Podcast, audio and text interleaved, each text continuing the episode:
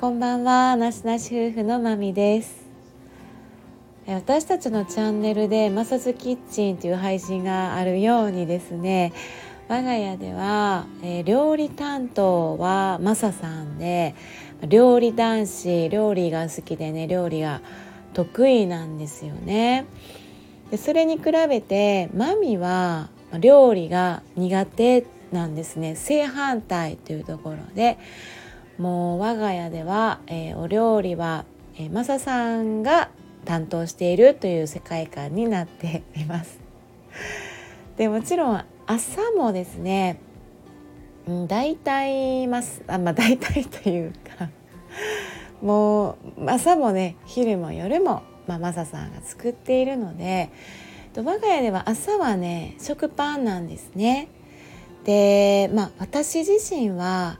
一人暮らししている時からちょっと朝食は食べない人やったんで朝ごはん抜きのずっとそういう習慣になっていてなんか起きた時ってぜなんかこう消化器がなんか気分悪いじゃないけどなんかやっぱり起きてない状態なので全然受け付けないんですよね。でそういうのがずっとあって結婚してからもあんまり朝食べてなかったんですがここ1年ぐらいかまあ徐々にこうやって2人で暮らしてるとなんか朝だんだん食べれるようになって今はね大体もう朝はパンを一緒にね食パンを食べるようになってでまあいつものことマサさんが食パンを焼いてくれたりえーと、フレンチトーストやったりホットサンドやったり、まあ、コーヒーをね作ってくれたりっていろいろしてくれてるんですけどね、まあ、珍しく、えー、この間私が、えーと、2回ぐらいね早く起きて朝食を作ったんですね。でえっ、ー、とまあ今回のねテーマなんですけどえっ、ー、とホットサンドとねフレンチトースト作ったんです。あまあ日にちは違うんですけど私初めてではなくって多分2回目ぐらいのホットサンドホットサンドメーカーであのホットサンドはまあなんなんね簡単やと思うんですけど食パンをホットサンドメーカーに挟んで我が家ではあの中に入れる具はうんとチーズとあのウインナーなんか粗挽きポークのなんかこうウインナー小さめのウインナーっていうのはだいたい4本ぐらい挟んでえ作るんですけどでまあ作りますよねでプレスしますよねそしたら、えー、ああと思ったらその上から挟む用のもう一枚の食パンを挟み忘れるということありましたね。うん、でまああのまあなんとなくちゃんとできたんですけどでまたその別の日でもまあ作ろうと思って、えー、フレンチトーストを作ろうと思ってフレンチトーストは結婚してから私初めて作ったかな。一人暮らしの時はね作ったことなんかあったんですけどまあ、久しぶりに作ろうと思ってでマサさんほんまにふわふわの フレンチトーストでいつも作ってくれるんで、あのー、私も作ったことある作れると思ってね、まあ、作ってでマサさんも起きてきたしね「どうぞ」言うて「火通ってる」言うて「通ってる」言うてでまあその後あの私も席について食べてみたらふわふわにできていると思ってたら全然ふわふわじゃなくってなんか硬くってなんかいや結局あの牛乳入れ忘れてたってなっていや本当になんか自分でもびっくりですよね。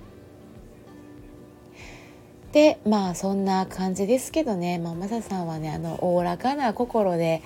あの別にね怒りもせずあの見守って くれてほんまにみたいな感じなんですけどまあ料理がね苦手なマミが、えー、料理をするっていうことはこういうことになりますっていうことであのもうねあのまあ次からはね多分大丈夫やと思うんですけどもまあ、無理してねもう料理をそんな頑張らなくていいという環境になっております。はい、ということでまあ我が家ではまあマサさんの方がねお料理が上手ということなので、まあ、適材適所のこう人員配置がなされている ちょうどねあのできているという環境にもある、まあ、ありがたいことですけどね。うんまああのそういうところでは本当に私はありがたくってよく男性があの胃袋をつかまれるやっぱあのお料理上手の女子は男性は弱いというのをよくね聞くんですけど